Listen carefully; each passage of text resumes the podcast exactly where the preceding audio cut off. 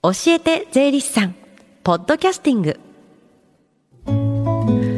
時刻は11時23分です。FM 横浜ラブリーデー近藤紗友香がお送りしています。この時間は教えて税理士さん。毎週税理士さんに私たちの生活から切っても切り離せない税金についてアドバイスをいただきます。担当は東京地方税理士会上田誠さんです。よろしくお願いします。よろしくお願いします。今日はどんなお話でしょうか、はい、最近会社を退職された方から確定申告をした方がいいのかと相談を受けることが多いです、はい、そこで今回のテーマは退職した時の確定申告についてお話しさせていただきたいと思います。確かに会社員で亡くなれば年末調整がなくなるから自分で申告しないといけなくなりますよね。はいそうですね。例えばですね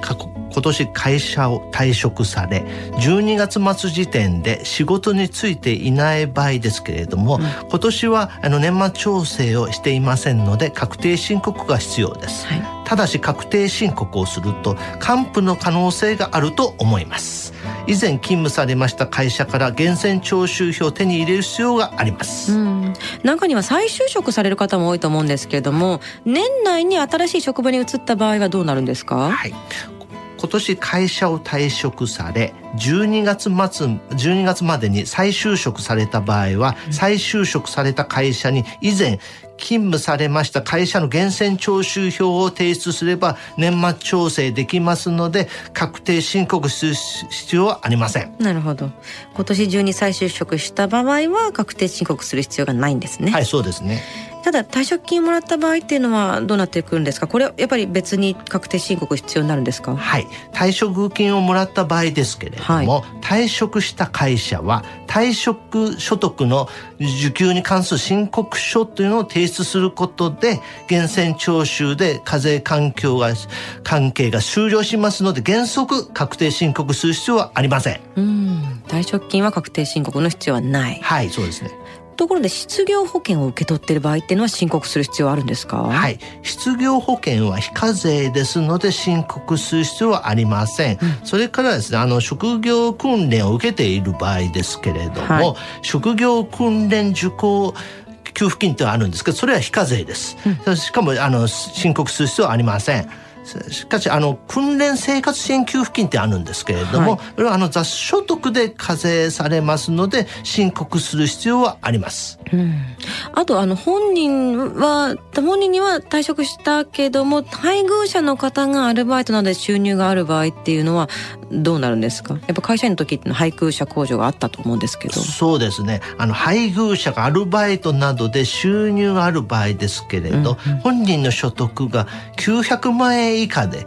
配偶者の年収が103万円以下の場合は、配偶者控除38万円、配偶者が70歳以上の方は48万円受けられます。また配偶者の年収が103万円超えてもですね、年収188万円以下の場合は年収が上がるほど控除額がまあ減額されますけれども、配偶者特別控除は受けられます。なるほど。でさらに退職をすると保険関係っていうのも変わってくると思うんですが、はい、健康保険が国民健康保険にあと厚生年金が国民年金になる場合っていうのは4つとも控除の対象になるんですそうですね。あの会社の健康保険や厚生年金あと国民健康保険と国民年金あと介護保険もですけれども、はい、社会保険料控除を受けることができます。他にも生命保険医療保険地震保険とか火災保険など退職と関係なく加入は続くと思うんですけども全部これは控除の対象になるんですか？はい。あの生命保険医療保険は生命保険料控除、うん、地震保険は地震保険料控除を受けることができます、うん、まあ、ただし火災保険ですけれども、はい、平成18年12月以前に契約しました旧長期損害保険を除き控除を受けることはできません。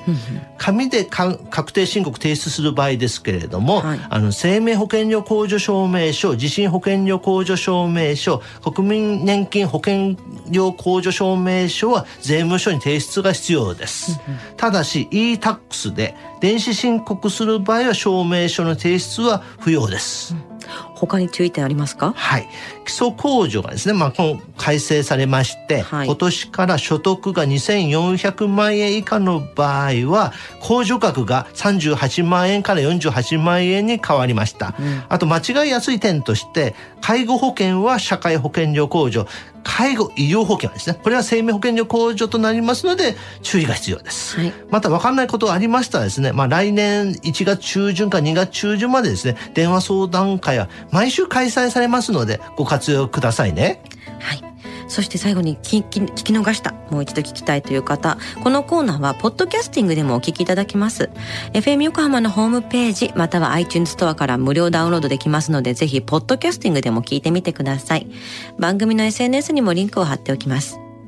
この時間は税金について学ぶ教えて税理士さん。今日のお話は退職した時の確定申告についてでした。上田さんありがとうございました。ありがとうございました。Deep inside your ear it still lingers on The fading sound of footsteps So clear to hear Whenever I find you with Empty beer bottles in your hand. I see someone four years old Staring back at me. Once you told me you don't know who you are. There are pieces of you lost somewhere along the way.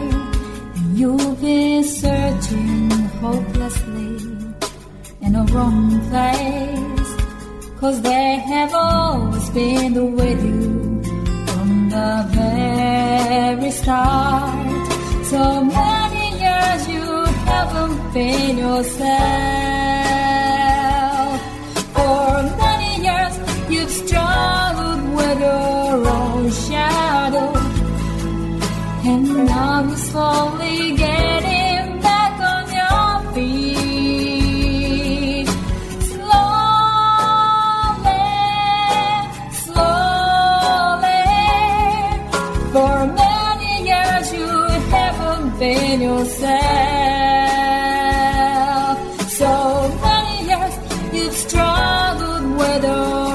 Shadow.